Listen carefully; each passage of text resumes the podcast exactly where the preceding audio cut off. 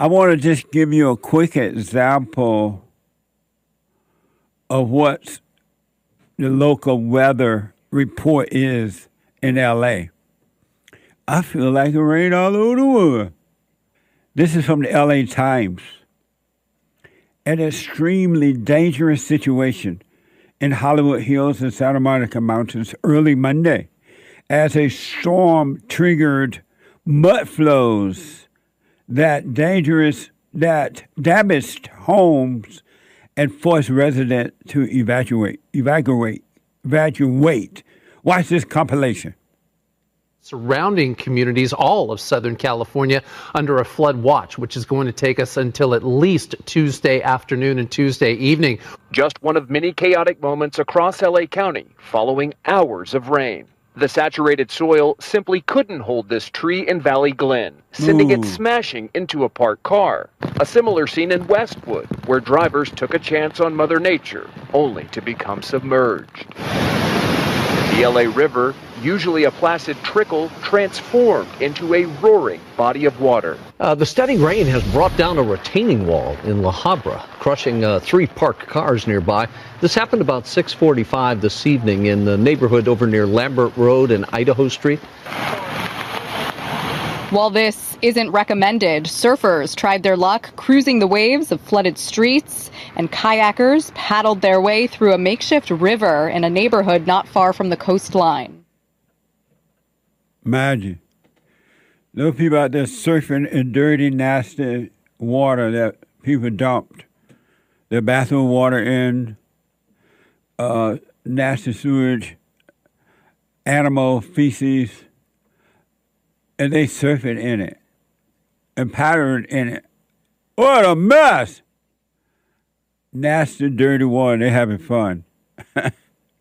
but that's what's happening in the rain here in LA. I have been told before yesterday. I've been told to watch the movie Nefarious. To watch the movie Nefarious, and um, so I finally got a chance to watch it over on Saturday, over the weekend, and I talked about it yesterday in fellowship, in the opening there, and I have to. Now I may come back and correct this later, but I. Oh, let me. Joel just told me this morning that he saw it. I guess he watched it last night at his place. Joel, come for a minute and tell me. You know, Joel Friday, he black. Yeah, very well thought out, and um, whoever wrote it definitely is a thinker. And, and- but the reality is, the real reality, everyone has that. Yeah, Everyone has demons in them. Isn't that amazing? yeah. No, and I liked that. I liked how they even brought up today's issues, like with the, the transgender, the gay. They did all kinds of stuff. Yeah. and they talked about they related it to being the demonic possession. the gay stuff, the uh, DDI stuff, where the diversity, Yeah. all that is a cover up from the devil. Yeah, yeah, amazing. And he made it clear that that's the case without it being like d- too disrespectful. Yeah, He threw it in there just to make it obvious. it was so. You have to not want to see and understand what was happening Yeah, if you missed it. Let me play a mm-hmm. song, a little clip from Nefarious. This is from MBD.com. On the day of his, his scheduled execution, a convicted serial killer tells a psychiatrist that he is a demon who can possess his body. one of the parts that like was really deep to me it was with the unborn baby scene. How he was the, guy was telling the the the other guy that like back then there were certain rituals that were done where they would throw like innocent babies in the fire and it seemed so like crazy and demonic and you, you you would hear the like infants screaming and stuff like that he explained that as being evil but then he pointed out to that guy that well if your girlfriend if your girlfriend is having um an abortion and you're okay with it you're no different you're not hearing the screams but yet you're okay with Yeah. killing the unborn baby so it was just like a good He Good told example. that psychiatrist that before you leave this room, you will kill. have committed three Yeah, murders. yeah. Murders. Isn't that amazing? And And I wonder how you gonna commit three murders before he leave the room. I thought the same thing, but it the way it turned out, he did. yeah. Yeah, it was deep. One was by, uh, oh, by euthanasia. He he he had his mother. He agreed Yeah. to euthanasia, Yeah. and his mother was killed with that, right? Yeah, And he made a, a powerful point. The son pretend that it was about the mother being old and being Right. in pain, and there was no cure. right. And with the recommendation of the doctors and the mothers, he agreed to it. When in reality, he agreed to it because he was sick of going to visit her. Uh-huh. He was sick of taking care of her, and she had money. she had an insurance policy or something Yeah, that was uh, a lot of money. So that was his real The motivation. That was so deep. it was so deep too because he he he took a offense to that and he tried to defend it and Right. overreacted.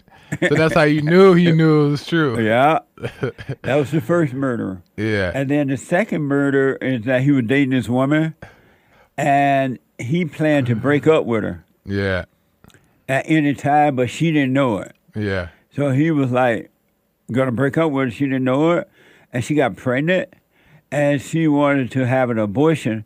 He agreed to the abortion. Yeah. Of he- her body. Right, he pretended Yeah. it was her body. it wasn't my choice, it was her body, her choice. He was like, Yeah. no, you agreed to it. Yeah. And the reason you agreed to it because you were ready to break up with her. yeah. And that's why you okay with the abortion. Yeah. It was a hidden motivation there. Yeah. So it was the second murder. But then, and on that was that I love how the the demon, even though he was a demon, Yeah. broke it down to how the two, like I was saying, the two parallels between like killing a baby and hearing the screams versus killing the baby in the womb. It's the same thing, but it's just he wasn't thinking of it like that, so that messed him up too. That's because when we're blind, we don't really see what's See, going on with us. Yeah. So imdb.com, Nefarious says, referring to God, our plan is to hurt him, to punish him, and we do that by destroying what he loves, which is you. You are nothing but a means to an end. Amazing. Yeah. They want to destroy God by destroying what God's love, and that is us. Yeah. And that is so true. Can I make one more last point Yeah. about the? I thought it was also deep how they brought the atheists in because a lot of time the atheists think that they're ex- because they don't believe they're exempt from like Right. evil and all that stuff. Is like you're still being used regardless, so you better get with it. So the psychiatrist said that he was an atheist. And, uh, oh, I don't believe in that. I'm an atheist. He's like, all right. Right. You're still being used by the devil. Amazing, huh? Yeah, it was deep. I'm telling you, folks, watch yourself. Do what you want, but watch yourself. See what's happening in you. It's inside of you. It ain't inside of. You can't blame others for it. Here's uh, a confused what uh, women. Uh, uh, an example of women being confused today. Watch this from TikTok. I just want to know are there any people out there in their 30s who feel like they're just lost and confused in their life right now? Do I want to start a whole new career path? Do I want to keep my job? Do I just want to take whatever money I have left to my name and just run to Europe? Do I live in a city? Do I live on a farm where there's a bunch of cows and sheep and cute little dogs running around? I can just frolic in the flowers and just be a farm girl. I'm 33. Do I need to try and look for a husband right now? I don't know. There's no right or wrong in life, but it's like there's so many options and paths that you can take that I don't know anymore. I want to do so many things, but at the same time, I don't know what to do. That's every human being. There's so many paths to take. The wide road that leads to destruction. There's only one path to take that leads to righteousness, that lead back to the Father. There's only one path to take, one real path. All those paths you just named, do I live on a farm? Do I get married? Do I do this? Do I do... Those are wide roads that lead to destruction. Wide roads that leads to destruction. Isn't that amazing? You got to go turn inwardly and watch what's happening in you. Never mind what's happening out there. You know, um, I just discovered your your channel and everything you do about eight months ago. It's it's it's very very very effective and it's it's so relevant Yeah. to the current state of the world right now. Yeah. And and you know the message that you have. You know, perhaps maybe you'll be shocked, but it's really really needed, more especially here in Africa. Man, it's bad here. It's really really bad. And then, you know, with what is happening in America right now, what I'm watching, you know, it, it- it's it's really really bad how people have moved away from the Father. They reject God. They want to be, you know, to be indulging in their lustful ways and all of that, you know. And then now the sad part, more especially there in America, with your current president now that you have Joe Biden and all his administration I think even before him, Obama, they were doing all this crazy stuff.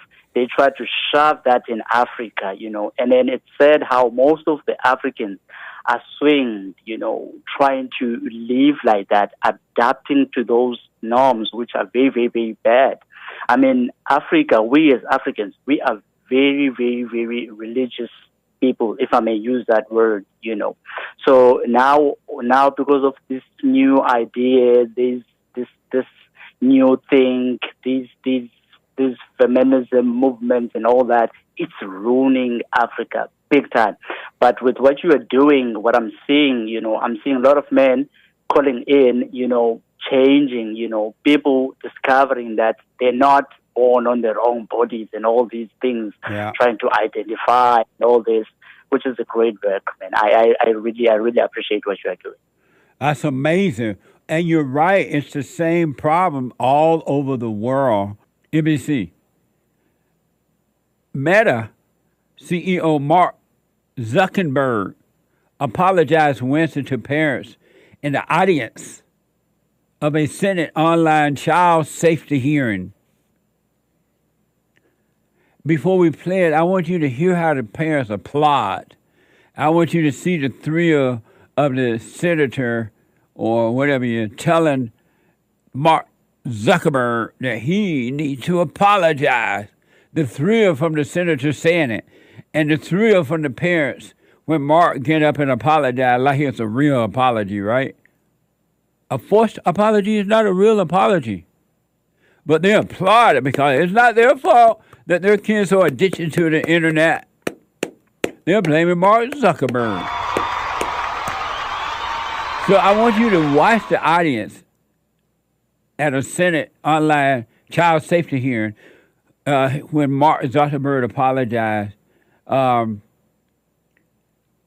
uh, so let me read over. Metro CEO Mark Zuckerberg apologized Wednesday to parents in the audience of a state on a Senate online child safety hearing who say Instagrams contribute to their children's suicides or exploitation.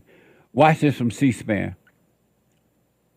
Wait a minute. Your own da- your are- own study says that you make life worse for one in three teenage girls. You increase Senator, that's not anxiety what it and says. depression. That's what it says, and you're here testifying to us in public. You know full well your product is a disaster for teenagers. You've got families from across the nation whose children are either severely harmed or gone. And you don't think it's appropriate to take a, talk about steps that you took? Have you Technically, let me compensated any of the victims? Sorry? Have you compensated any of the victims? Would you like to apologize for what you've done to these good people?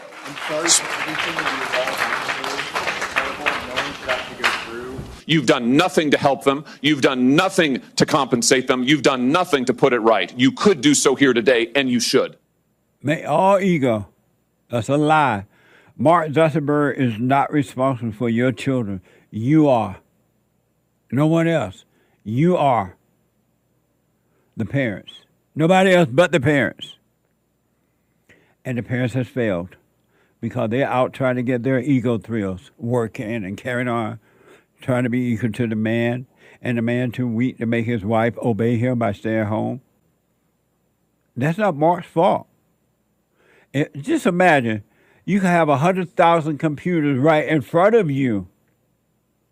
If you never turn it on, how would it affect you?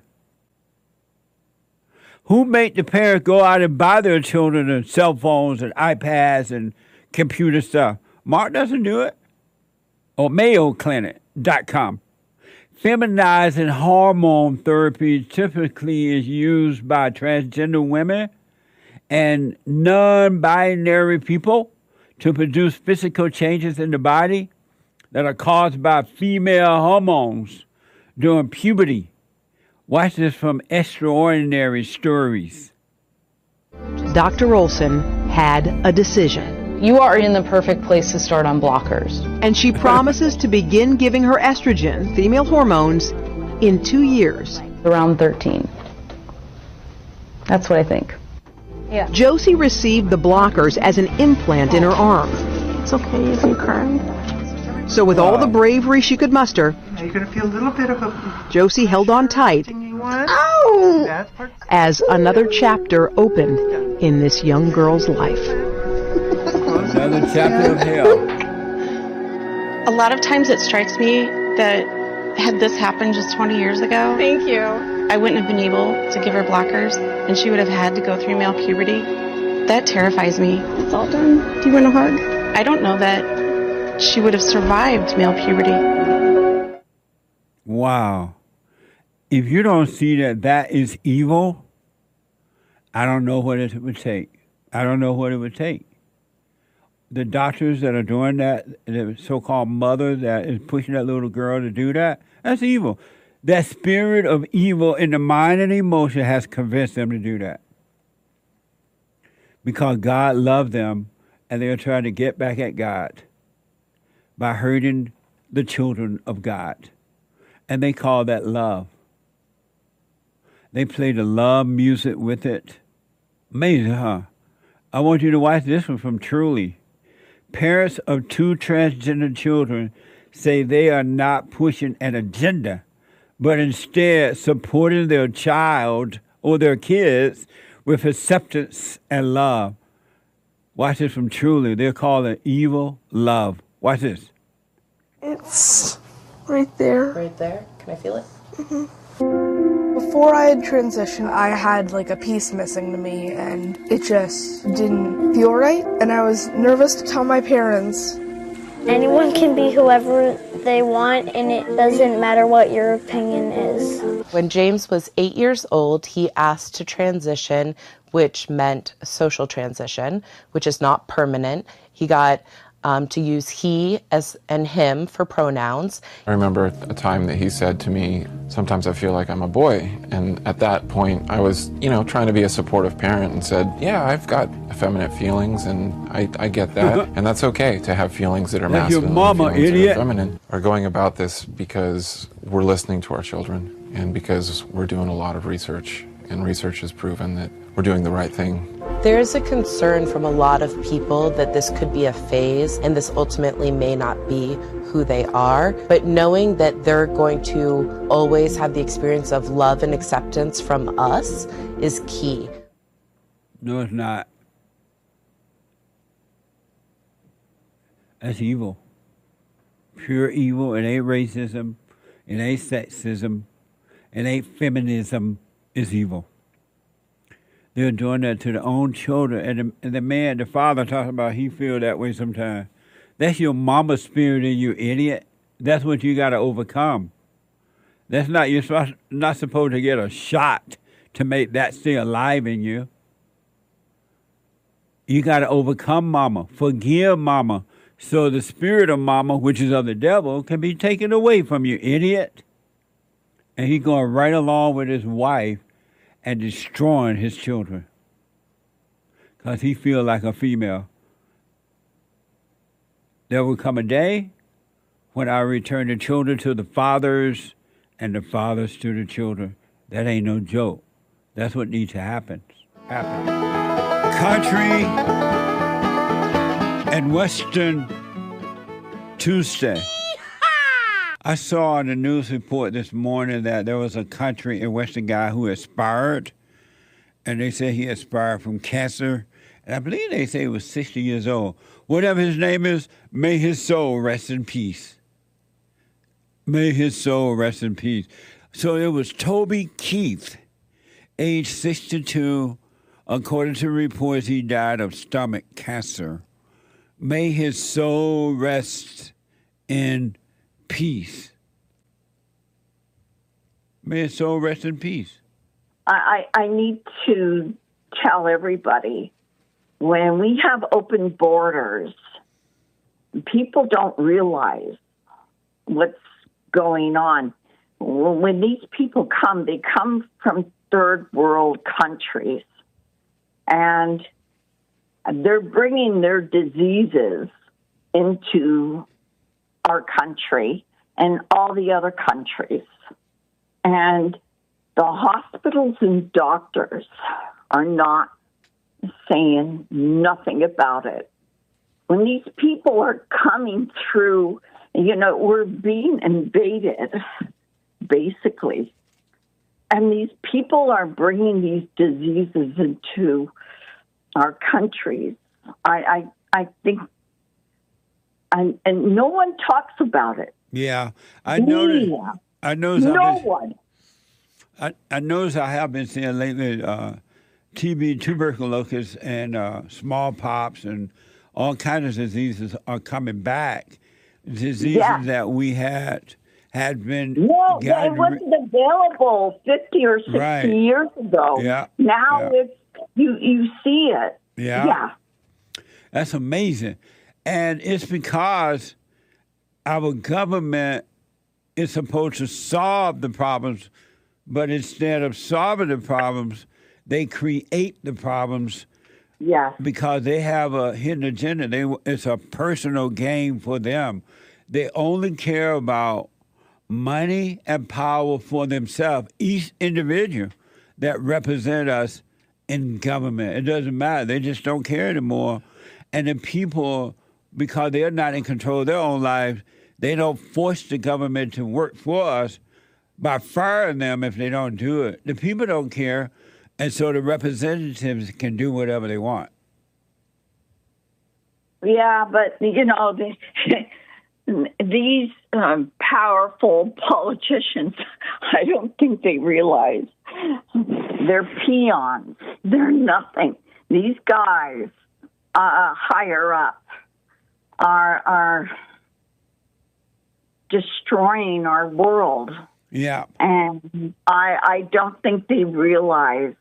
They do realize it, but they um, don't care, there, Mark. There will be no control or power when you destroy everything. And I think they live in a friggin' bubble because I, I, it, it, it's horrific the things that they're doing to know. our country and in the world, and I, I just think they're they're they're living in a world that it is a fantasy. And you you have to wonder. The question that has to be asked is whether uh, these, I mean, the government programs are responsible for a lot of this. The question is, was it by design or by accident?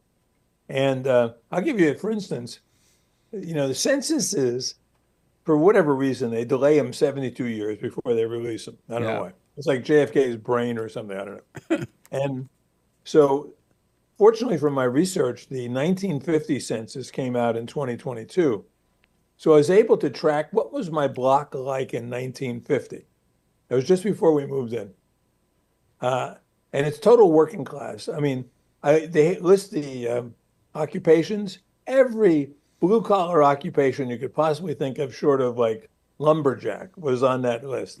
you know, rubber molder, casket maker. I mean, things you never think of. Yeah. There were 83 households.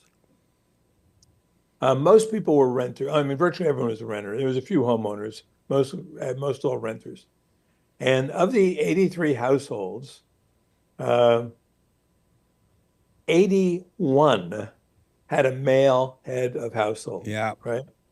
There were two widows, 81 male heads of households. uh, and like I say, immigrants from 14 different countries. 79 of the 81 males were working. Yeah. Uh, and of the uh, of those 81 households, something like 31 had a female working outside the home as well. So even though we lived very humbly, um, we had enough. No one was starving to death. Everyone was working, and and these were you know uh, the kind of jobs that probably exist today. You know, like plumber, you know, HVAC, and you know, carpenter, and Yeah. the things, the jobs that will always be a need for. You know, we won't always need, uh, you know, computer programmers. there may not be any computers, Right. but there'll always be plumbing. Yeah, ideally, if we keep, you know, unless we really, uh, you know, degenerate quickly. But and it wasn't perfect. Everyone wasn't happy and thrilled, but uh, the kids were being raised respectfully. And one neighbor would watch out. You know, every parent, every mother on that block was your surrogate mother. You know, they were keeping an eye on you, and every kid had a father in the household, right? You're so, So- right, man. So you, the boys were, did not need to find their uh, male leadership role in gangs. They found it in the home. Yes.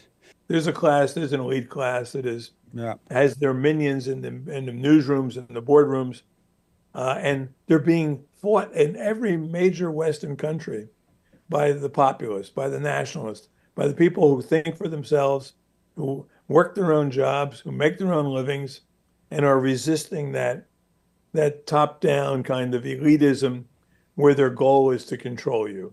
And uh, and they control you through the propaganda through the washington post through the new york times through the networks and also by constricting what you know on social media.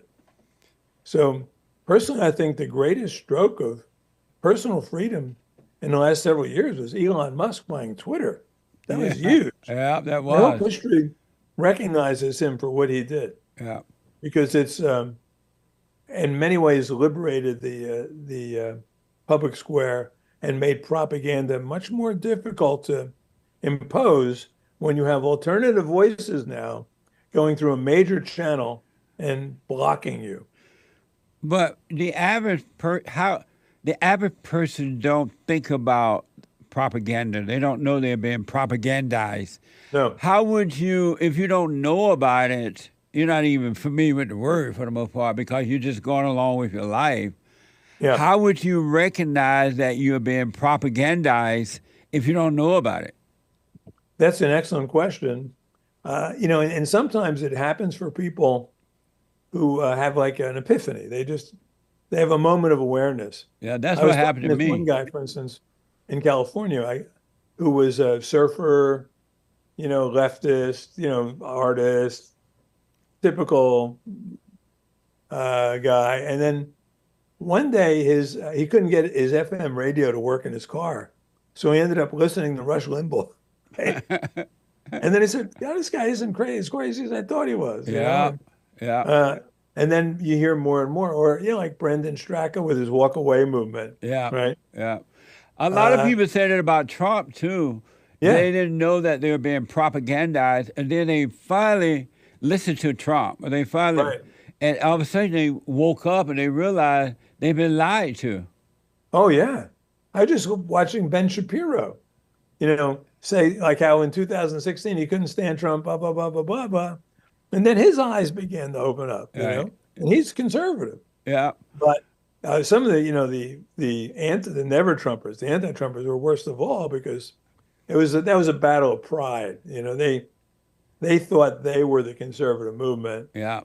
Yeah. but then they saw that, hold it, you know, do you open your eyes and begin to listen, or do you fight and go back into your corner and, and then close your, you know, put your hands over your ears? And I want to play this clip for you real fast and get a response from Time Magazine. Michelle Obama opened up about the pain of witnessing white flight as a child. Watch this from, I don't know, can Jack see it? At least you can hear it if you can't see it from Times. But unbeknownst to us, we grew up in the period, as I write, of called white flight.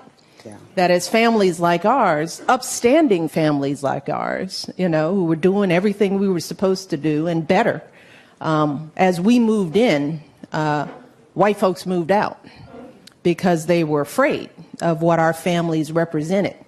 And I always stop there when I talk about this out out in the world because you know I want to remind white folks that y'all were running running from us. you know, because this family, this family, yeah. this family with all the values that you read about. Yeah. You were running from us and you're still running because we're no different than the immigrant families that are moving in, the families in Pilsen, the, the, the families that are coming from other places to try to do better.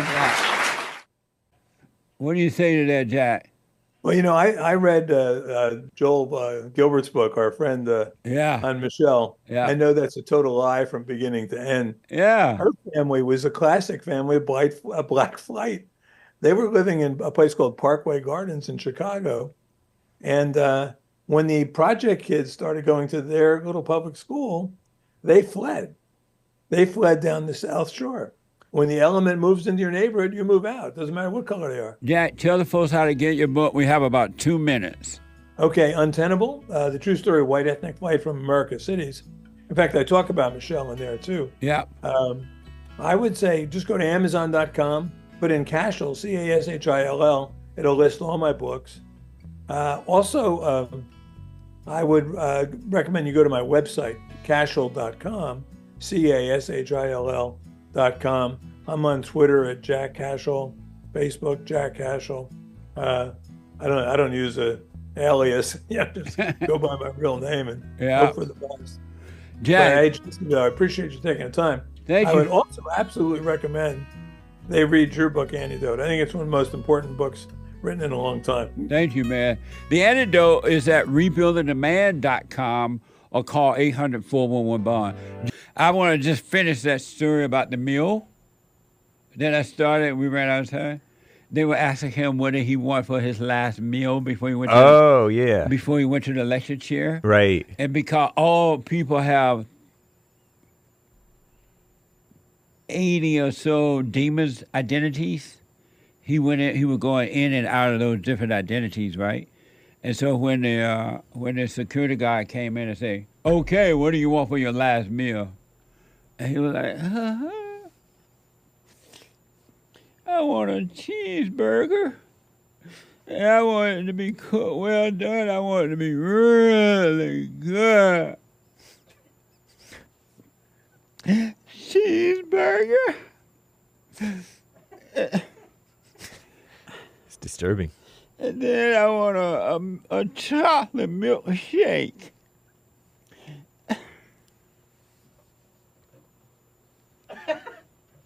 He's hugging himself. Uh, for those listening to the audio podcast and That's what he acting, was acting pathetic, the the host is impersonating a pathetic d- demon possessed person. right? And then he was like, I want a chocolate milkshake, and I want it to be real chocolate. And Hassan is cracking up, but I'm dis- I'm disturbed. I'm too disturbed to laugh. This is a this is an Oscar award winning performance. and he was like, I wanted to be thick chocolate. And the, and the security guy, he was black. He was like, okay. So he would write it out. And then all of a sudden, when he took the menu down, the guy changed. I don't want nothing at all.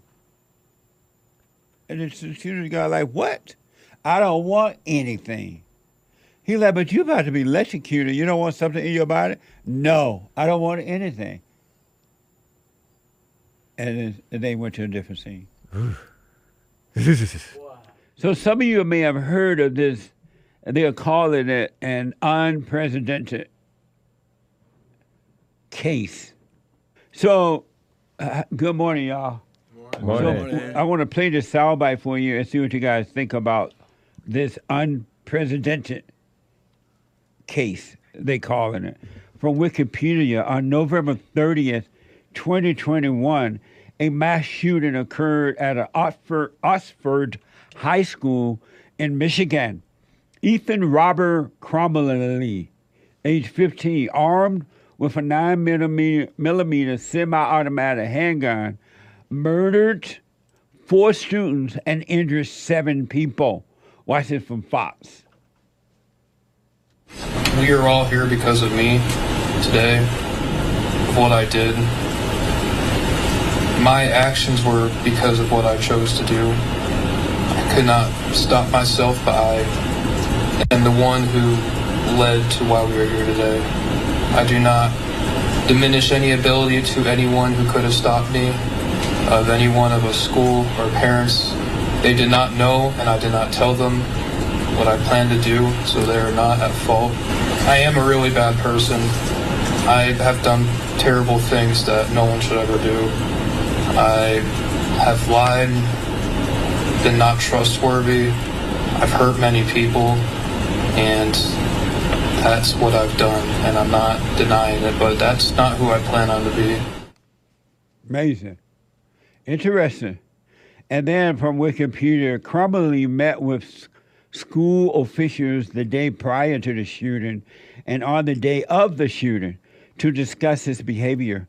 On the day of the shooting, a teacher found a, a drawing on Crumbley's desk of a handgun pointed to the words, The thoughts won't stop me. The thoughts, the thoughts, won't, the thoughts won't stop me. Help me. My life is useless. The world is dead. That's deep. And then, according to the New York Post, Jennifer Crumbley, the mother of Ethan Crumbley, was found guilty of four counts of manslaughter t- Tuesday, the first parent in the U.S. to be charged over a mass shooting, school shooting, committed by their child. This is from MDIV.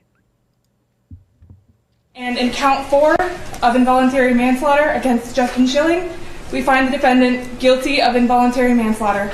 The prosecution had to reset this case and show that, yes, this did happen, and this is how the shooter got the gun. And then this is what the involvement or lack of involvement was from Jennifer Crumbley, his mother in this case. It is it's her word essentially in what she perceived her son was about and what she knew about his mental health or not. And it came down to the jury apparently just did not believe her. The m- evening before the Oxford school shooting. There was argument in the house, Crumbley household, between school shooter, her son, 15 years old at the time, and Jennifer Crumbley about grades. And he left the house. It's unclear whether he was tossed out of the house during this uh, argument or not, but he left the house. Yeah, and I think um, what stood out to so many people as we watched that testimony was when she was asked if she would do anything differently in this case.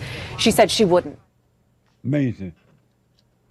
And last but not least about this story from the New York Post, James Crumbley, Ethan's father, will be tried on the same charges separately at a later date.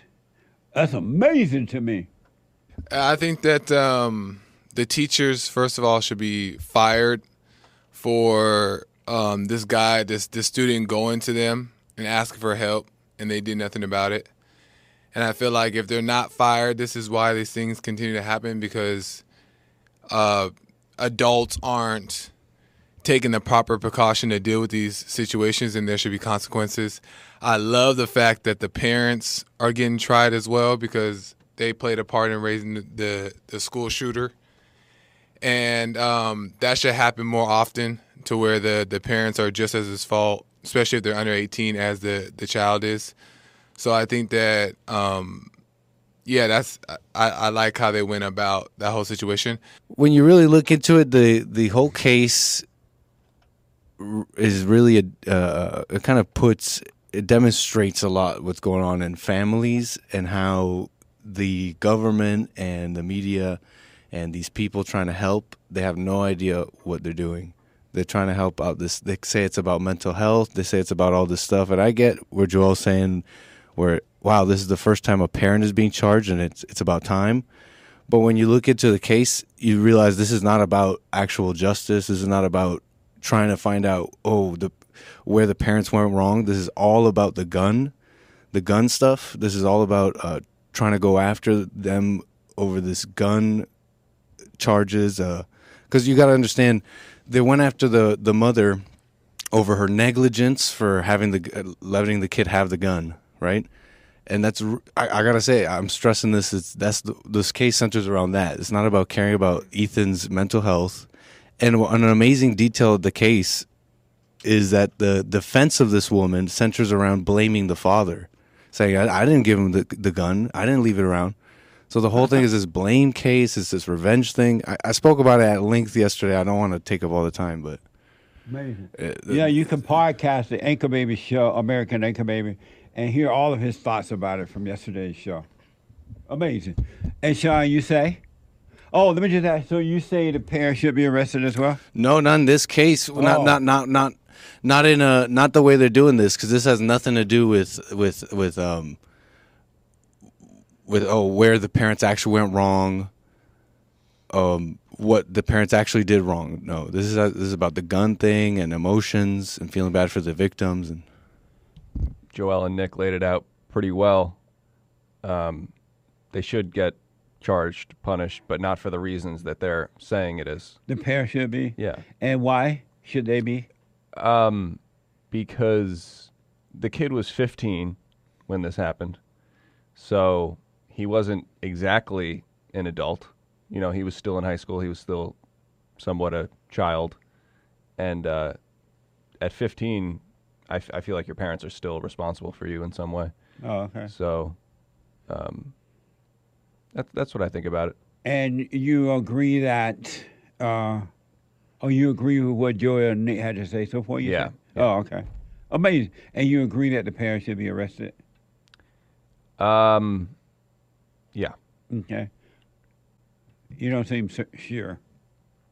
I'm not. Nice. How about you, Hay? You say of the Hake Report every morning at 9 a.m. Pacific time. Uh, there's no justice in the world. No justice, no peace. Whoa, put that fist down. He put a communist black power fist. from the river to the sea. He's been he's been chanting he's been Uh, chanting uh, radical chants here in the office. This is not the Black Panthers? Yeah. That's so, that's somewhere between. And then- whoa, whoa, whoa. Sorry. How about that one? There you go. there you go. he did kind of a Nazi salute. Just kidding. Um, Where's Hitler now? in heaven or H E double toothpicks. I, I rest my case. Go ahead. So I don't think that the parents should be charged because it's kind of like it reminds me of the Dylann Roof case. I was like, oh, he killed people. He should get the death penalty. But they're going after Dylann Roof with the death penalty f- for so-called civil rights violations, hate crimes. Oh, the feds yeah. are getting involved because he's white, and they're going after the the uh, parents not for being bad parents and raising him poorly, but for uh, failing to secure the gun properly in their home, basically, according to Wikipedia. And Nick is right. So this is just a anti-gun rights charge. In contrast with what Sean uh, said, Right. children should be considered adults at like 12 because you kind of know what you're doing by if that you're point. Jew, you are considered on 12. That's right? what I'm following the Jewish lead. Yeah. They're my leaders. um, but I I knew what I was doing at 15. I I mean I never it never occurred to me to try to sh- sh- hurt anybody, at least not like that, or myself at at that age.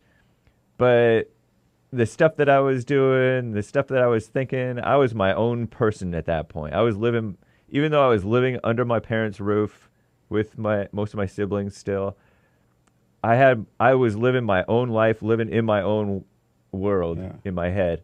you know, in the video where she's getting sentenced, I hear I see a female uh, d- uh, defense attorney, a female lead juror, like seven female jurors, a female judge, a female prosecutor. Yeah. yeah. mess. Um, and they're we- already all preachy. It's ridiculous. They're they're part of they're a big part of the reason why this child is 15 as a school shooter and shooting up and killing other people's now other people's parents and other people's families got to suffer due to this stuff And I think parents get away with things because most of the world doesn't know that it's a spiritual battle, right? And it comes from the parents. So parents get away with these things and they just say, he's just a bad kid. But he's a bad kid because you're bad parents. So I think that is, to me, in my opinion, lock them up. This is about two things only. It's about taking away our rights to bear arms. That's number one. It's all about that, number one. And then it's about getting rid of white people. They can use white people for the whatever bad to get rid of them because the attack is on white people right now. And black people are killing each other every day with guns. yeah. Every day, all day, night, day, yesterday, tomorrow, and the day after. And their parents aren't. And then no parent going to jail, no parents mentioned, no parents anything. And I was thinking about that story of that white guy in New York who was on the train. Right. And these black people were fighting, and one of somebody was killed or died. And look how they trying to punish this guy when everybody else doing the same thing, non-white people, and they walking right in and out of jail, no problem. It's about the Second Amendment, and it's about punishing whites. Oh, and these parents should not be going to jail. Hmm. I agree. They should not. I was 15 years old when I got my first gun, and they just bought it for me, wrapped it in a gift paper, Christmas, Santa Claus, sat it under the tree. I got the gun the next morning, so happy at 15, never shot a gun before, went out into the woods and killed a squirrel up in a tree I had never seen shot before. I was 15 years old. What the? You know what I mean? Why does God allow the devil to attack you? Hate. No, I start with Sean now. I start with hate first before. Um, Why does God allow the devil to attack you? Because um, God wants more than anything for you to know yourself, to know yourself, the real you. And so when the devil attacks you, it shows you all the things that are not you. Clearly. That's clearly the answer. That's that that came to me right away. As soon as you asked, I was like, "That's that's what that's what it is." Literally in like two seconds. Okay, you stand by that? Yeah. Okay. He wants you to know yourself. Interesting. I guess that's a no. Amazing. um, uh, Man up. Joya, Joya Friday. Why does God allow, this is the biblical question. Why does God allow the devil to attack you? I agree with what Sean said about um, wanting to get to know yourself, but um, I also think that it's that because God wants you to choose Him and choose uh, life, and I think that if we don't have these like stabs, as you say, by the devil, then uh, we won't choose God. We would just it wouldn't be real. We wouldn't know that we know that we know. It would just be we believe. So I think, uh, yeah, Satan allow, God allows it so we can choose Him. Why does God allow the devil to attack you? I don't. I, I don't think he does actually because um, I think when we're with him, when we're with God and we're in the present, like you talk about, then there is no allowance of the devil. The devil can't be in the presence of God. So I think that when we're naturally in the presence, he he doesn't allow it. But but then there's also a part where it's like God doesn't force things, he doesn't impose it. So like how the devil imposes the thoughts and all the stabs like like we were talking about. So I don't know, it's tricky as they all are, but Yeah, I don't know. I don't know if he does. You want to ask your dog? it kind of makes me think it harkens back to uh, you said something about like suffering and like did jesus suffer because i hear that a lot like from christians like oh the suffering of jesus and this and that and it's interesting how a lot of times you'll say well you know he it wasn't really suffering in in the way that we think about it so i think it's the same thing with the with this, I don't think. Yeah, I don't think he he allows it. Uh, Anchor Baby, why does God allow the devil to attack you? You said you don't think God allowed it, right, Hassan? Correct. Okay. I think Why I agree. I think I agree with Hassan. I'm not too. Sh- I'm not sure if he's actively allowing it. Like Satan's going up to God and saying, like, "Okay, I'm gonna do this to him, right? You're gonna let me do it." But it's like it's happening to us because we deserve it, sort of, because we're like wretched. Like, look, it's like a consequence of you man fell. Look, what I'm trying to say is, it's like it's a consequence of like our state we're evil, we're we're fallen, and it happened a long time ago or whatever. Look, I don't know.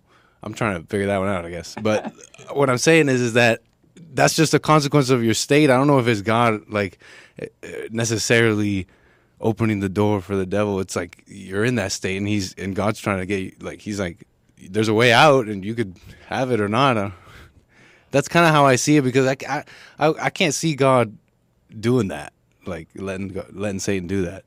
It's more like he's just, yeah, you are of your father Satan, and this is your life, and it makes sense. You shouldn't be surprised if you're going to be of your father the Satan. You're going to have this life. Okay. Uh, you agreeing with that? I agree with me. Uh, uh, uh, Hake, why does God allow the devil to attack you? Because I'm like Job. Everybody want to be everybody want to be like Job, It's up, baby Jessica's daddy. I think it's to get it. I I can only speculate. I think it's to get the devil out of me. Amazing. well, I appreciate that, and I'll put my little two cents in on Sunday. I just wanted the world to hear how wise you guys are. my expert. The, everybody else are phony experts. These are the real ones. Amazing. And then there are those people who they are you know, they often say, I'm just like Job. What's happened to me is what happened to Job. Everybody and their mama want to be like Job. I'm just like Job. Like what the? Everybody ain't Job. Amazing. And the people who are saying they're just like Job have no faith. Because Satan attacked Job because God knew Job have faith in him. And Satan said, you know, you you know what, man? You think Job have faith in you? Job just says that because he has everything. He's prosperous. He's wealthy. That's why he believe in you. God like, no, okay, whatever, Satan. I'm not gonna argue with you. You're the devil. You're a liar. You're a deceiver. That's not why Job believed in me. Satan's like, okay, let me test him. And God said, all right. And Satan went to test Job. And Job was like, what the? I know this must be God allowed it to happen. Because he know I have faith in him. He know I'm one with him. I believe in him. Everybody and their mama nowadays want to be Job. Church of Jesus Christ.org in a prologue, in a prologue, the Lord and Satan discuss Job's faithfulness and prosperity. Satan suggested Job is righteous only because he is blessed. Watch this from Bible Project. So, Job begins with a strange story that takes place up in the heavens, which are described something like a heavenly command center. So, God is there with these angelic creatures called the sons of God, and they're all there reporting for duty. And God points out this guy Job, his servant, showing how righteous and good he is. And then one of these angelic creatures approaches. He's referred to in Hebrew as the Satan. This word is actually a title, which literally means the one who is opposed. He is the one questioning how God is running the world. And he proposes that Job might not actually love God, that he's only a good person because God rewards him. If God were to take away all of the good things he gave to Job, then we would see his true colors. Maybe he's obeying just to get what he wants. So God agrees to this experiment and allows the Satan to inflict suffering on Job. Amazing. Uh, the one thing I do want to tell you personally, I ain't talking about nobody else. I, I'm not talking about what I heard, though I have heard other people say it. Uh, understanding spirituality, understanding the warfare between good and evil is fascinating to me. And, and I'm surprised. I'm surprised to hear myself saying this. really. Because I didn't grow up thinking one day I'll be saying understanding spiritual uh, good and evil is fascinating. I never imagined it, but it's the more I see and understand, uh, am allowed to see and understand, it's fascinating. The more I see, the more I want. It's like the more you get, the more I want. Can't get enough of your love, babe. No, no. I tried and I tried and I tried. Can't get enough of your love, babe. It's fascinating. The one thing I want every human being on this side of heaven to know do what you want with it, though. No sweat off my back. No sweat off my Amerifro. I have a Amerifro, not an Afro, but a Amerifro. The What one, the- the one thing I want you to know of all human beings around the world, no matter where you live, what what you, what language you speak, what you have or don't have, you possess with evil spirits.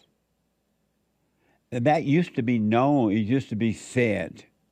You can hardly find a church that would tell you that now. But you're not on your own.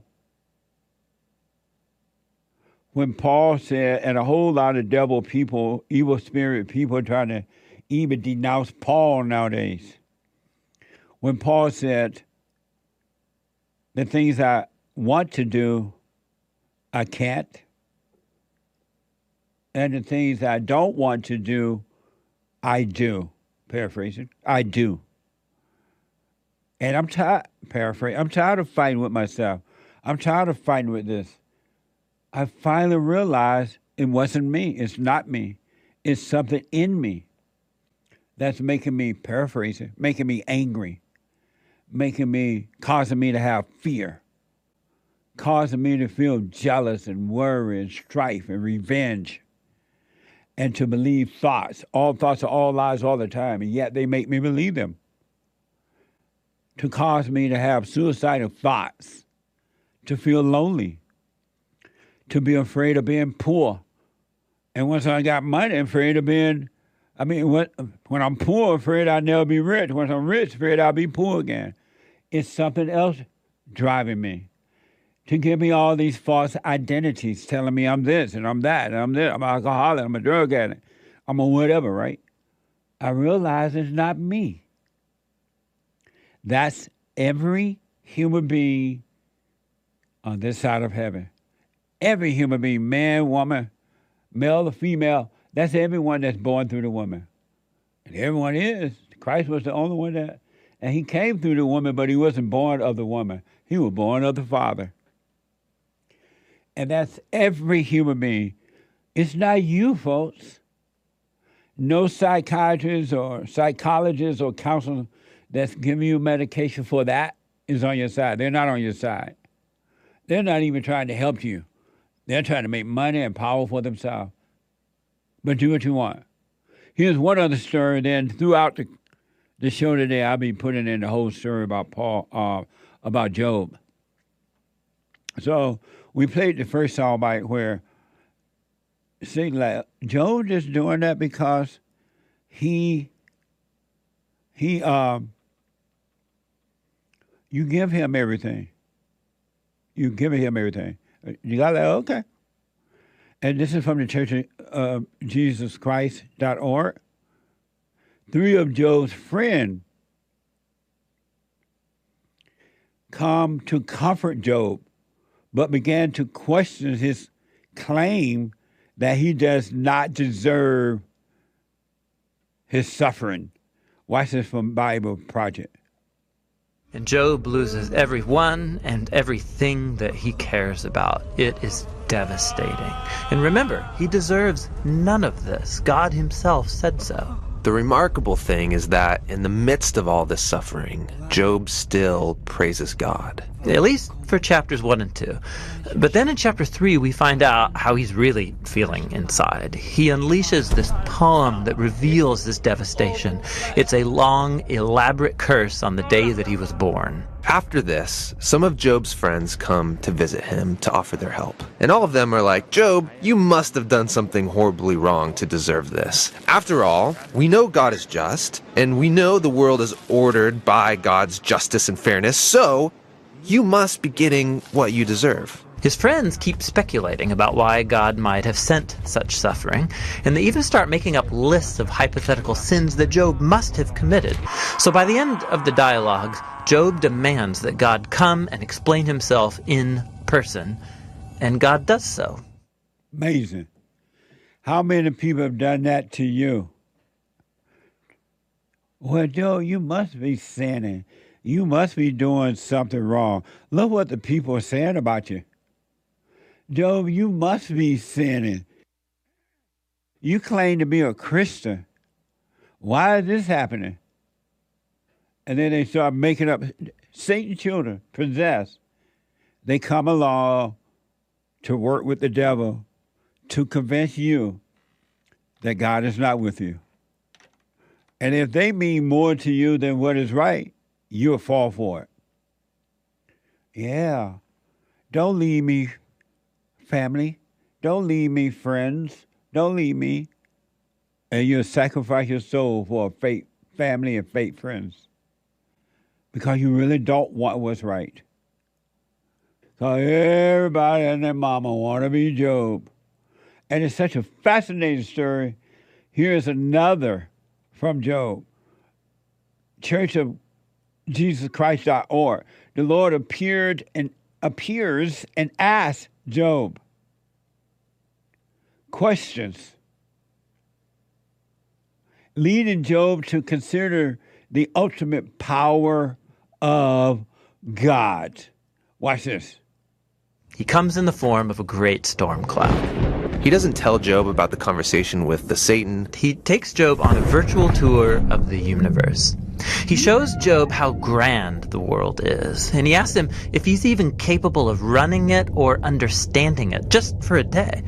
He shows Job how much detail there is in the world, things that we might see every day but really don't understand at all. But God does. He knows it all intimately. He pays attention to the beauty and operations of the universe in ways that we haven't even imagined and in places that we will never see. Then to conclude, God shows Job two wondrous beasts and brags about how great they are. Yeah, they are dangerous. I mean, they would kill you without even thinking about it. And God says they're not evil, they're actually a part of His good world. And then that's it. That's God's whole defense. Amazing. Let me just get in one more and final uh, uh, issue here with Job and the devil and God, or God, Job, and the devil, and and um, and the last soundbite for that is from the Church of Jesus Christ.org. And remember, I told you how the last thing we mentioned that the Lord appeared and asked Job's question, leading him to consider the ultimate power of God. Um, this is from the Church of God, of God Jesus Christ.org. the Lord blessed Job by granting him double the possessions he lost. Watch this from Bible Project. Well, it leaves Job in a place of humility. He never learned why he suffered, and yet he's able to live in peace and in the fear of the Lord. God restores to Job double everything he had lost. This, again, is surprising. I mean, is this a reward? Is God saying, Congratulations, Job, you passed this elaborate test? No, I mean, the whole book just made the point that Job losing everything was not a punishment, and so now getting it back isn't a reward. So, why does he get it back? Well, apparently, God, in his wisdom, decided to give Job a gift. We don't know why. But what we do know is that Job is now the kind of person who, no matter what comes, good or bad, he can trust God's wisdom. And that's the book of Job.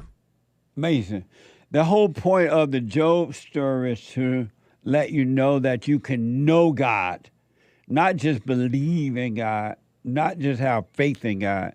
Because anybody can say, Oh, I believe in God, or I have faith in God, but it's just words, right? But you can know Him. He wants you to know Him. My children shall know me by my voice. And I don't think those people got the total impact of that. But Job knew God, and God knew that. And so he just made a fool out of the devil, really. All right? You got to know the Father, not, oh, I believe in God. Forget about that. Oh, I have faith in God. Those are just words. You want to know the Father. My children shall know me by my voice. And anyone that believes thoughts, because all thoughts are all lies all the time. Anyone that believes thoughts don't know God.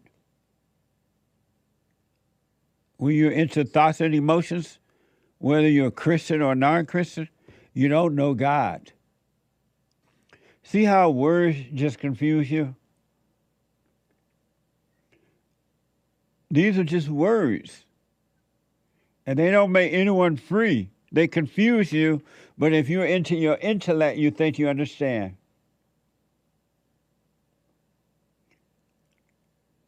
You would think that you understand. And no wonder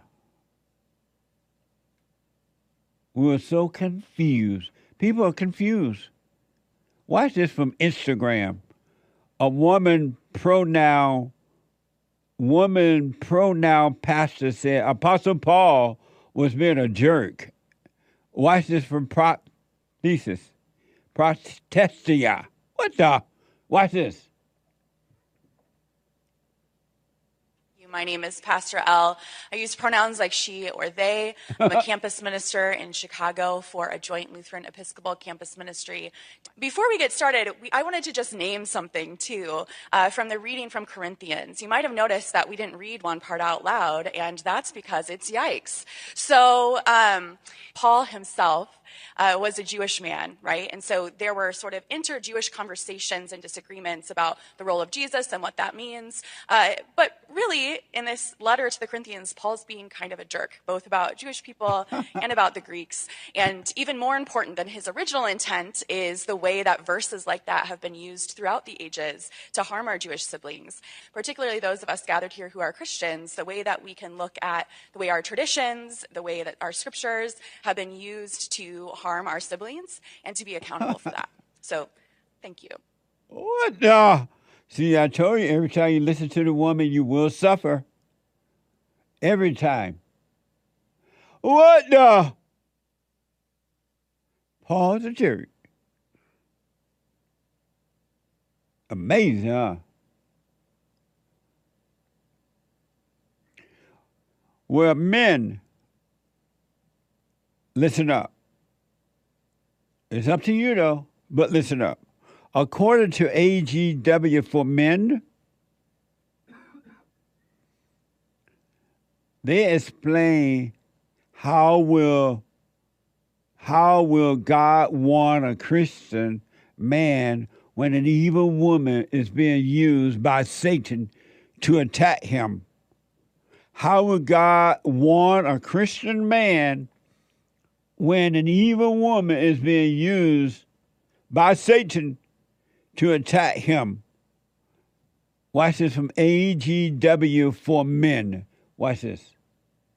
How will God warn you when an evil woman is in your life? What signs will be present when a woman is being used by Satan to attack you? Number one, an evil woman sent by Satan will be marked by chaos. Whenever God is involved, things get more ordered. Number two, an evil woman sent by Satan will have no regard for the covenant bond of marriage. Satan hates marriage because it glorifies the Lord. Number three, an evil woman sent by Satan will be marked by a rebellion towards relationship roles. The first attack Satan used on the human race was focused on their relationship roles. She will want to rule her husband rather than follow him in respect. When she succeeds in ruling him, she actually loses. And number four, an evil woman sent by Satan will complain about your devotion to Christ and try to pull you away from God. An evil woman cannot overpower a man. So she usually uses her words to get what she wants. Wow, that's deep. I rest my case.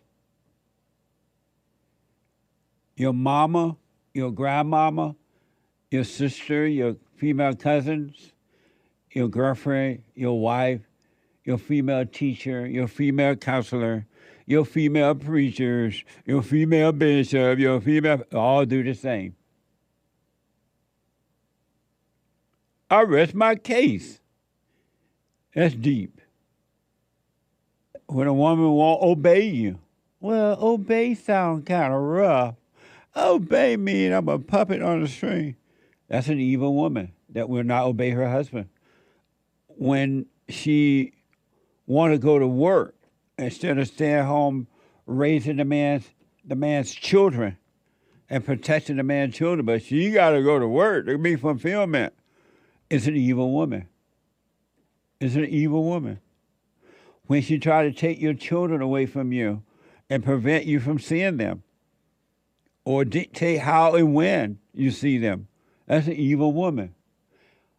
We are our battle is not flesh, it's spiritual. A warfare between good and evil. Inside of you and outside of you, inside of others.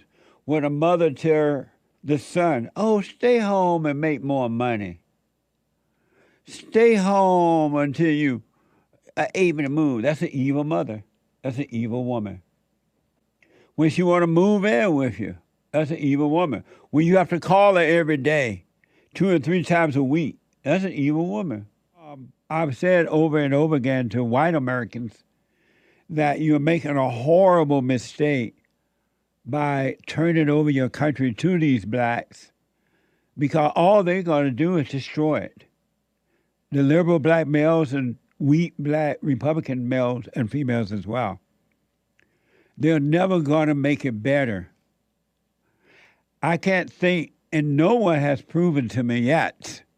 Maybe someone has something now, but no one has proven to me or shown to me that I'm wrong. And wherever blacks are in leadership, running it, uh, the community, state, city, or county, or country, is all a sham. It's a mess. It's not working. And whites, due to the fear they have, the fear of being called racist and the fear of losing a job or something, they won't stand up for what is right, so they're losing their country. And it's all hell. Look at New York. Look at Chicago, Atlanta, Georgia, all the areas where the blacks are in control, nothing but chaos.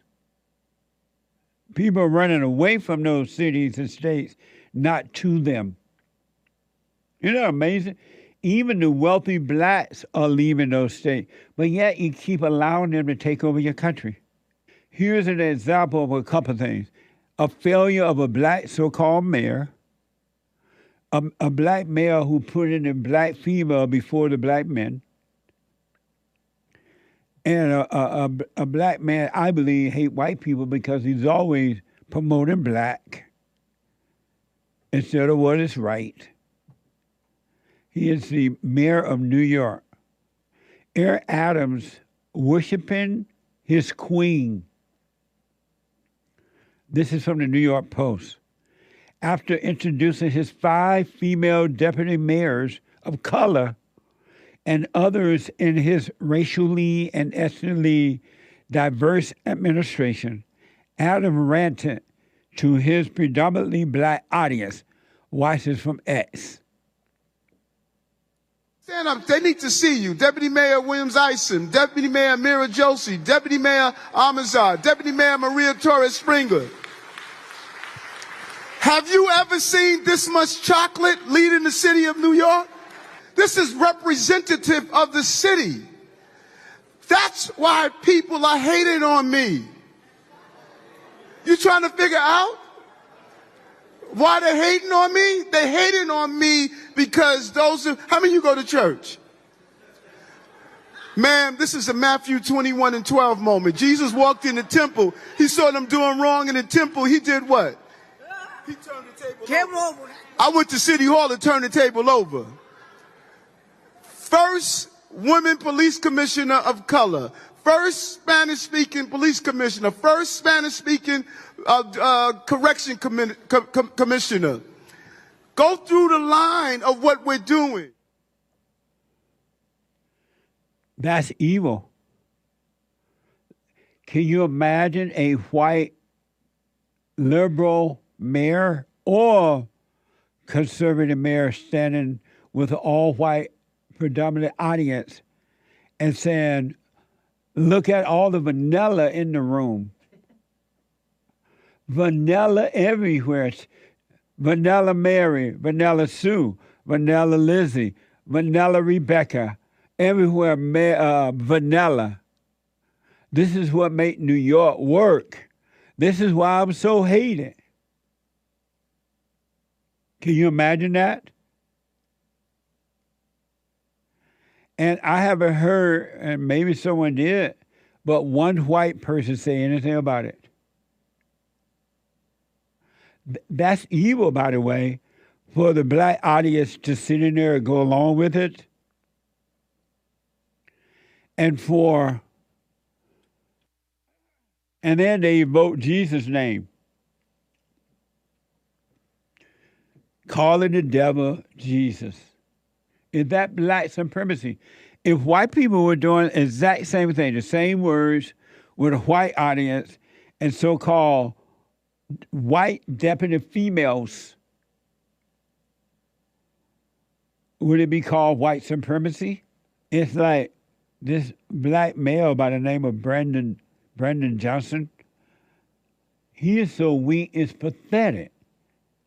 He's complaining. He's the mayor of Chicago and still complaining.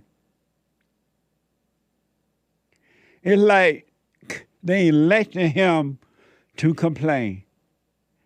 This is from X. Chicago Mayor Brandon Johnson blows up when a reporter asks ask him about his border plans. Watch this from X. I have children who attend schools who have soccer games, y'all. You know, you all are asking me as if I'm not a parent in this city. I get it. I'm mayor. I get it. But you're asking me to give you a date, and I have to court. Do you understand that you have not had a mayor like me? I get that. I have a wife. I have children. They have schedules. And plus, we still have public safety that we have to address. We still have the unhoused that we have to address. I still have a budget that I have to address. And I'm doing all of that with a black wife raising three black children on the west side of the city of Chicago. I am going to the border as soon as possible. Amazing. Why did he run for mayor if he couldn't do the job? He got a black wife. What does that mean? I'm catching hell for my black female wife? How you expect me to function? I'm catching hell from her. I got a black wife. What, what was the point of saying that? He's letting you know, I guess, I don't know, but he catch a hell at home. How you expect him to go to work?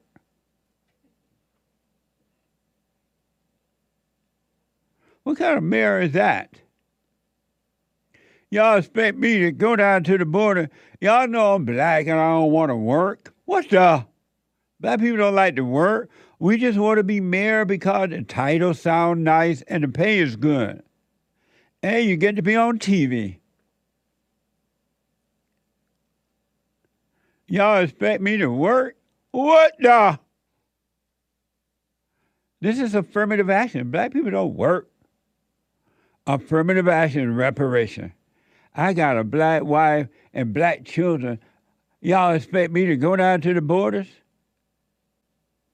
Y'all expect me to do something about crime? What the? I would I gave you an example of blacks incapable, and not all, but most, especially black liberals and right-wing Republicans, incapable, uh, incapable of running our country, and that every time you allow them to get in control, it's just going to go to hell in a handbasket. So I gave you the example of New York with the black mayor, of Chicago with the black mayor, where he is one that is mind blowing. You thought those bad, and they are. This is so bad that it's almost funny.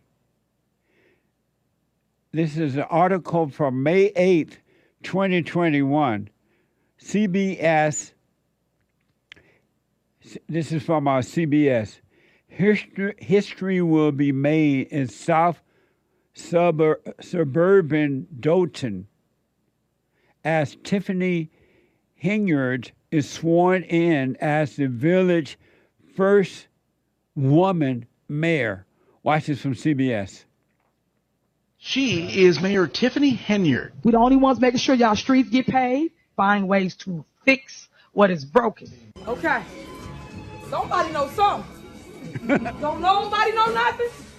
Nobody. I know I ain't gonna get my my um due for it, but I'll take it as flattery, so I appreciate it. Thank you. Next. Tell the people I'm not gonna stop. I'm gonna keep going. I hope they post what we actually do here in the village of God and stop telling lies. I am a fighter, and y'all know that. So when you come for me, know be prepared for the fight, because at the end of the day, they talked about Jesus Christ. So why don't I think y'all are not gonna do me the same way? Somebody that's healing y'all and helping y'all. Same thing I'm over here doing, right? You make almost $300,000 between your two elected I do positions. not. I do not. I don't know where you got that number from. We got it from her own village and township records. These are tax dollars. Black female, excellent.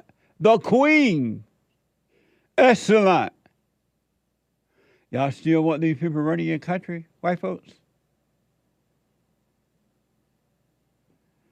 And you can blame the NAACP for all this too, because they went along with the Democrat and pushed the female ahead of the black male. And look what you're getting. They did. They put them in charge of the homes. Look what you got. This female is in charge of that South suburban Dolton. Isn't that amazing? And according to the New York Post, the self-described super mayor Tiffany Henyard has hit back at those who criticize her almost $300,000 salary and brazen use of public fund while her village faced deficit. deficit. Watch this from WGN 9. Y'all should be ashamed of yourself. Y'all black. Y'all are black. And y'all sitting up here beating and attacking on a black woman that's in power. A queen. Y'all should be ashamed of yourselves. Dolton's difficulties got worse in recent weeks with water main breaks. Henyard blames on trustee budget cuts. Then four people were shot and injured last week, leaving nerves frayed and Henyard's opponents pointing out her sizable security detail. It's unfortunate that politics are being played, but what has happened is a million dollars out of my budget has been cut because of politics. Y'all forget I am the leader. They want to hear from the mayor. If y'all ain't learned that yet, the mayor, not the trustees that don't do nothing, that only run their mouth. Y'all don't do no work, Run no their mouth. Oh, work. Only run their mouth. This is what you get in America. I told you 30 something years ago if you turn your country over to the blacks, in 10 years, it will be a ghetto. I rest my case.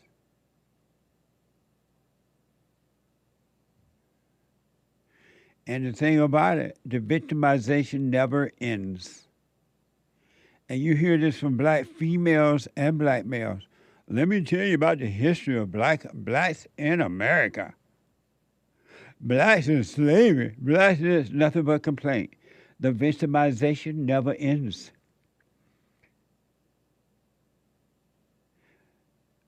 This is from Fox. The View, the View host was shocked to discover her family hidden history in a new episode of the PBS documentary show Finding Your Roots. On Tuesday's episode, Henry Louis Gates Jr. revealed one of her ancestors were likely involved in the slave trade in Spain. Watch it from PBS and The View. Wow. I'm I'm I'm a little bit in shock. I, I just always thought of myself as Puerto Rican, you know, half Puerto Rican.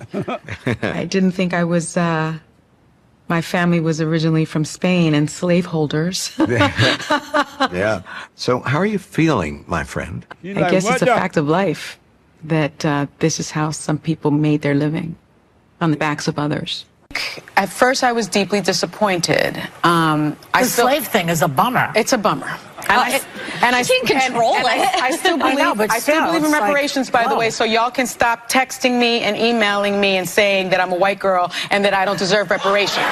So I, I, I, still I still her believe in reparations. reparations. I still believe this country has a lot to do in terms of racial justice. I feel that um, I'm enriched by knowing that history. I, I'm enriched, and I'm enriched by knowing that my family has come so far from being enslavers to my mother marrying my father in 1960. Oh, but slavery is bad. But she's feeling rich knowing that her mother come so far. How about the rest of the people in America? Now she's saying it's just the facts of life. And look how far we have come. Why can't she say that about America? Slavery was a fact of life. Look how far we have come in this country and drop it. Huh? I can't hear you. Oh, it's just a fact of life. Like slavery was in America, it's a fact of life. It was like that in Africa, and it's still like that in Africa. They're enslaving the blacks over there, especially the uh, Allah Abba people. Now she said, "Oh, it's just a fact of life. Look how far we've come." Oh, but I still want my rep- I still fa- I'm still in favor of reparations. As a result of all this mess, the children are suffering. Watch this from TikTok. Uh, it's funny, but it's sad. She's just like her mama already. Can't you see her mama in her? Six years old. I think she said she was six, right? Was she six? Just like her mama. Let me tell you something, Linda. Shaking her head. Isn't that black? Just nasty attitude already. It come from the mama. And you want these people running your country. My country's gone. It's no longer tears of thee. Things are so bad now for these that even uh, according to Fox, Steve, uh, ESPN's Stephen A. Smith, rail against $53 million pilot program for illegal illegals. Predicts Trump victory. Watch this from Steve, Stephen A. Smith. I see homeless folks in the streets of New York all the time that are American citizens.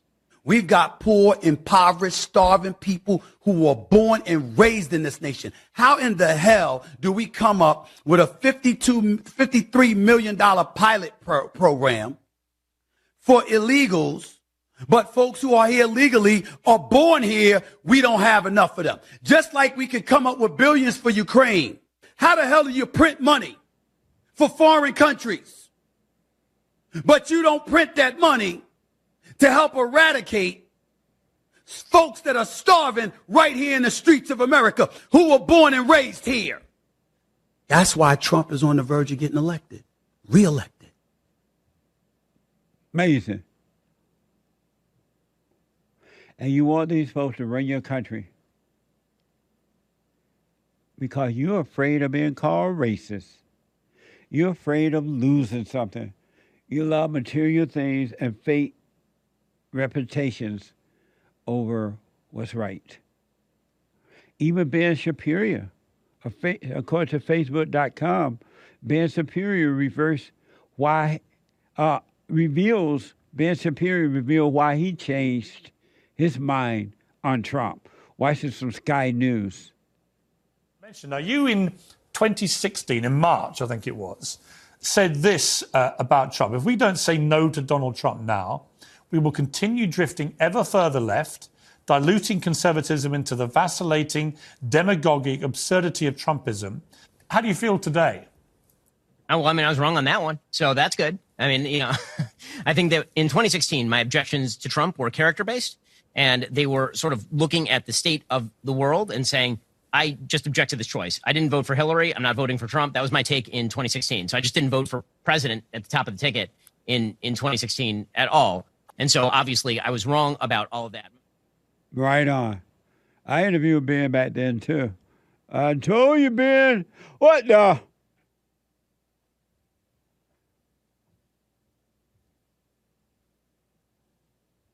Amazing. And if ever we needed God in our country, we need it now. This is uh, from Q101.com. Dr. Mayer left speechless when asked about questionable spending in Las Vegas. Watch this compilation. I am in the White House. Tiffany Henyard has a taste for travel.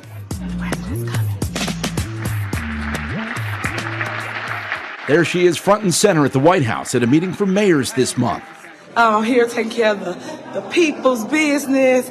As you heard me speak today in my board meeting about, I do not handle that. Some of those charges are for you, though. No, sir. You didn't go to Las Vegas? Mm. what, what is that? no comment. You don't know if you were in Las Vegas? Of course I do. Were you? It's not paid by them. Did you fly first class to Las Vegas? Any other questions? Oh, yeah. Oh, yeah. She's also something of a social media star. God chose me. You may have hired me, but God chose me. Credit card charges show that in just five months, township taxpayers footed the bill for more than $23,000 in restaurant meals statewide, including this upscale winery chain and this steakhouse near O'Hare. Then there's the travel. Records show township officials spent more than $67,000 on trips to Portland, Austin, Atlanta, and New York City. Many of the flights were first class. So were the accommodations. In Atlanta, they stayed at the Four Seasons, costing taxpayers more than $9,000. In New York, the bill came to $13,000 for a stay in Times Square. You the ones that's costing the village money. I don't know how that call. I would call. All right. Okay. What was she supposed to do? You wanted her to expound? Don't drag out the meeting. Listen. I made a motion. blacks in charge. What's wrong with the blacks? One last one on, on this black female Henyard. According to the Daily Mail, Henyard is slammed for living like a royal after demanding $300,000 salary using taxpayer money for her hair and makeup. Watch this from Daily Mail. It's no voice to it, but they showing her. I am proud, she said. This is why they use black racism so they can get in there and do this. Amazing. And the blacks would still vote for them. 888 7753 773. I want my country back, but it's gone.